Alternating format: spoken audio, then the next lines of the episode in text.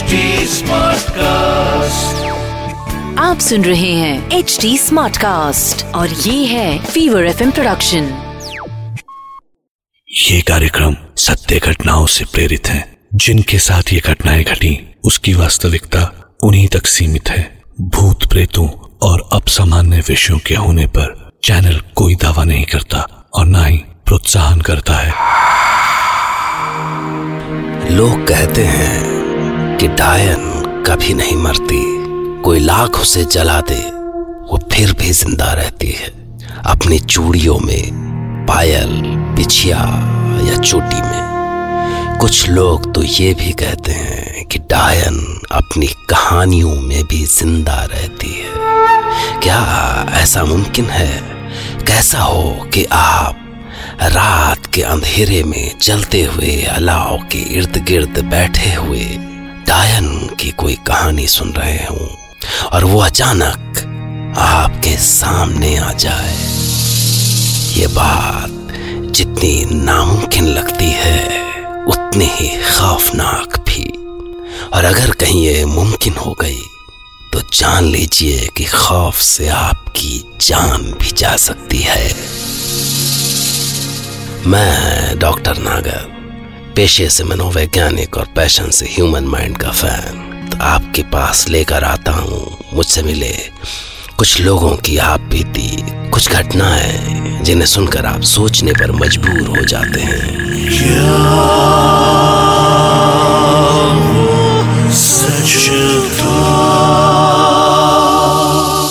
आज की कहानी दो दोस्तों, विशाल और रणबीर की है। उन दोस्तों की कहानी जो खौफ की उस हद से गुजर गए, जहाँ से कोई वापस नहीं लौट पाता। तो रणबीर सुनाएँगे अपनी वो दास्तान जो उनके दोस्त विशाल ने उन्हें सुनाई और जिससे वो बाल बाल बचे। शायद मैं और विशाल कुछ महीनों बाद मिले थे। बातें शुरू हुई तो विशाल मुझे एक अजीबो गरीब घटना और उससे जुड़ी कहानी सुनाने लगा। वो घटना या कहानी कुछ इस तरह से थी। विशाल दिसंबर के महीने में कंपनी के किसी काम से शाहजहानपुर गया था। वहाँ कंपनी के ही गेस्ट हाउस में उसके ठहरने की व्यवस्था की गई थी। उस रात वो अपने कमरे में सोने की तैयारी में था कि तभी लाइट चली गई। सर्दी की रात में वो खिड़की तक आया तो उसे नीचे कुछ दूरी पर एक अलाव जलता दिखाई दिया। ठिठुरन से बचने के लिए वो नीचे उतर के वहाँ तक गया। अलाव के इर्द गिर्द गाँव के तीन लोग बैठे बातें कर रहे थे। विशाल ने उनसे बातचीत शुरू की। बड़ी सर्दी है भाई। बैठ जाओ बाबू आग से आराम मिल गया अब जाके जान में जान आ गई। तुम लोग कैसे रह पाते हो यार यहाँ पे? अरे तिरलोकी कुछ सुनाओ ना भाई। का सुनाए? अरे वही कहानी सुनाओ ना डायन वाली? और क्या सुनाओगे? हाँ हाँ। ऐसी सर्द अंधेरी रात में भूत डायनो वाली कहानी सुनने को तो मज़ा आएगा। जाने दो बाबू वो कहानी अच्छी नहीं है। उस आदमी ने कितना मना किया कि वो कहानी सुनने की जिद ना करे पर विशाल उसके पीछे ही पड़ गया था। ठीक है बाबू सुनाते हैं पर फिर मत कहना कि अरे सुनाओ सुनाओ। जगत सरकार कोई राजा से कम नहीं थे। बड़ा इज़्ज़त, शान, शौकत, महल दो महला था उनका।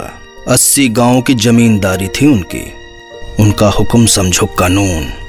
उनका बेटा नरेंद्र सिंह का दिखता था। जवानी ऐसी कि परी मर जाए उस पर। जब पक्की पे बैठ कर निकलता था तो रियासत की औरतें आहें भरती। कि हाय, किसके नसीब में होगा नरिंदर? और एक दिन जब नरिंदर जयपुर की अपनी यात्रा से लौटा, सबने वो नसीबों वाली देखी। उसका नाम था रतन कुमारी।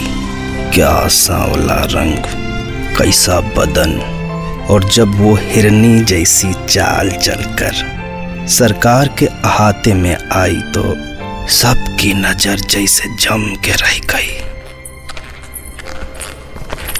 बाबूजी ये है रतन। और रतन ये है हमारे बाबूजी जगत सरकार। खणी खम्मा सरकार?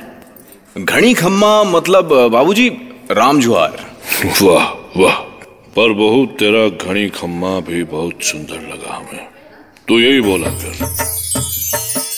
रतन कुमारी के आते ही जैसे सरकार का दो महिला गुलजार हुई गवा हर बखत बस सबके कानन माँ उसकी पायल ही बजती रहती। और जब पायल ना सुनाई देती तो तुम कहाँ हो रतन? लो आ गई थारी रतन। इतना दूर मत जाया करो कि तुम्हारी पायल भी ना सुनाई दे। क्यों परेशान होते हो जी? अब तो ये पायल की आवाज़ प्राण के साथ ही जाएगी। तब नरेंद्र बाबू नहीं समझे रतन की बात का मतबल। पर एक रोज जगत सरकार अपने बेटा बहू के साथ थे तब। ये लो बेटा, गाड़ी की चाबी। तुम्हारे लिए खास बिलाज से मंगवाई है हमने। बाहर अहाते में खड़ी है। और हाँ गाड़ी लेके फुर से भाग मत जाना। ये तोहफा सिर्फ़ तुम्हारे लिए नहीं, हमारी बहू रानी के लिए भी है। जहाँ जाना, उसको साथ लेके जाना, समझे? पर तभी गौशाला देखने वाला भानु हुआ आया। सरकार सरकार गैया मर गई। तो क्या करें? क्या हमारे ऐसे दिन भी आ गए हैं कि हम एक एक जानवर की गिनती करें? हुँ? ये एक दिन का बात नहीं है सरकार। गौशाला में रोज रात को एक जानवर मरता है। जान पड़ता है जैसे कोई खून पी रहा है उनका। क्या? खून पी रहा है? कौन? क्या जाने छोटे सरकार? ऐसा जानवर आज तक तो देखे ही नहीं ज़िंदगी में। पर असल में उनकी चिंता तो अब शुरू हुई थी। काहे से कि एक रात जब नरेंद्र सो के उठा तो रतन बिस्तर पे नहीं थी। रतन? रतन! कहा चली गई? दीनू बहू रानी को कहीं देखा तुमने? नहीं सरकार पर पर पर क्या कोई ऐसा छाया जैसा बाहर जाते हुए देखा था? छाया जैसा? नरेंद्र कुछ नहीं समझ पाया। पर हाँ उन्होंने जब एक दो रात रतन को बिस्तर से गायब पाया तो वो बिस्तर पे चुपचाप पड़े उसके उठने का इंतज़ार करने लगे। और फिर रात को जब वो उठी तो वो भी दबे पाँव उसके पीछे पीछे चल पड़े। और उनको विश्वास नहीं हुआ। रतन गौशाला में पहुँची और उसके बाद उन्होंने जो देखा तो उनके होश उड़ गए। रतन ने एक गाय को गले से पकड़ा और मुँह लगा के उसका खून पीने लगा।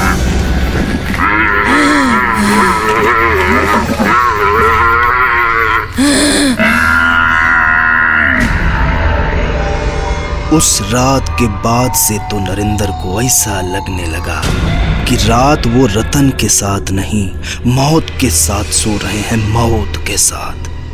पर उन्हें कुछ करना था इसीलिए वो जगत सरकार के पास गए। बाबूजी ऐसे तो हमारा एक भी जानवर नहीं बचेगा। क्यों ना आप गौशाला को यहाँ से हटाकर दस कोस दूर हमारे आखिरी गाँव में कर दो। और पचास आदमियों का पहरा बिठा दो। ठीक कह रहे हो तुम। आज ही कह देते हैं ऐसा करने को। अगली रात रतन उठ के सारा गाँव छान आई पर उसे कहीं कोई गाय नहीं मिली। तो अगली रोज वो इतनी कमज़ोर हो गई थी जैसे उसने चार दिन से कुछ खाया ही ना हो। क्या हुआ? सुबह से लेटी हो? तबीयत ठीक नहीं है? कमज़ोरी लग रही है। अगली रात तो वो आखिरी गाँव में बनी गौशाला तक हो आई।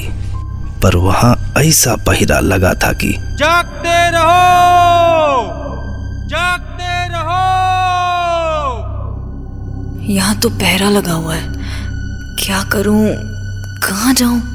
ऐसे ही हफ़्ते बीतते गए और रतन की हालत ऐसी हो गई कि लगा वो बिस्तर से उठ ही नहीं सकेगी। इधर बहू की खराब तबीयत से परेशान।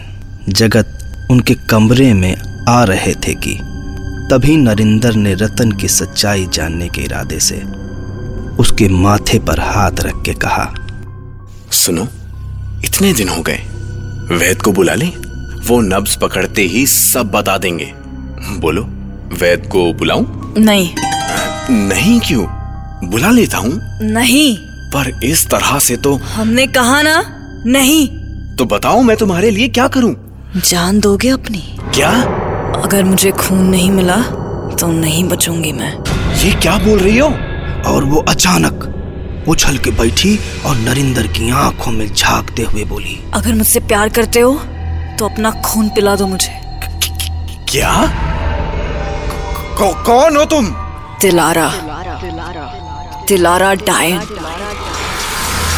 और इससे पहले कि नरिंदर कुछ कर पाता तिलारा उसके सीने पर सवार हो गई।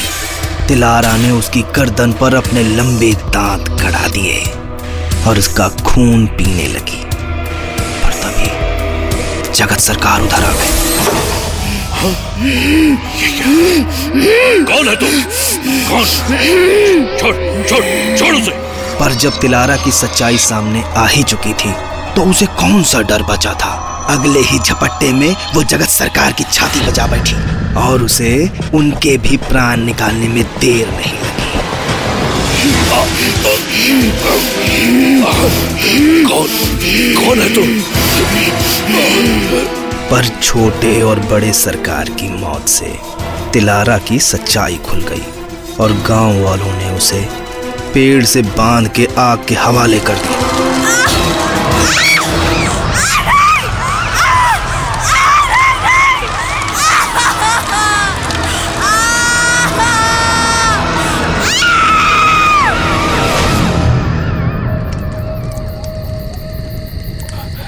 कहानी तो बड़ी भयानक थी भाई।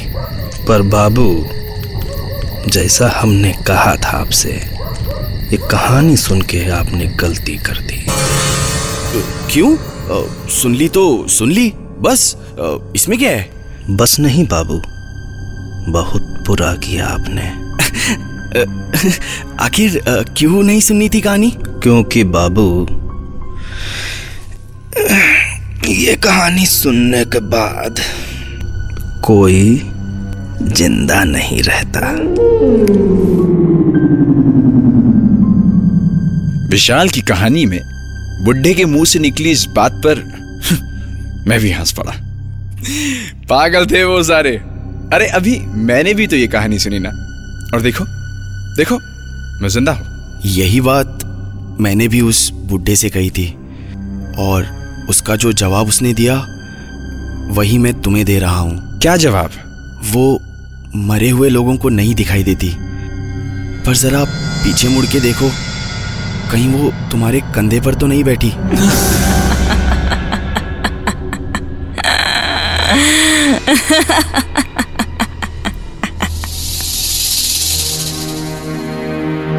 रणबीर ने मुड़कर देखा तो तिलारा डायन उसके कंधे पर बैठी, मुस्कुरा रही थी।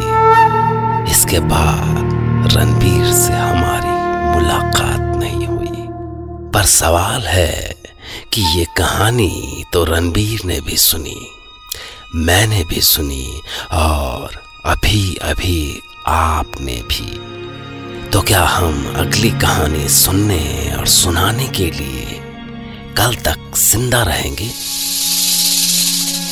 क्या जाने, शायद और शायद नहीं भी। आप सोचिए। क्योंकि हो सका तो मैं आपके लिए एक नई घटना लेकर जिसे सुनकर रणबीर की तरह आप भी कह पड़ेंगे।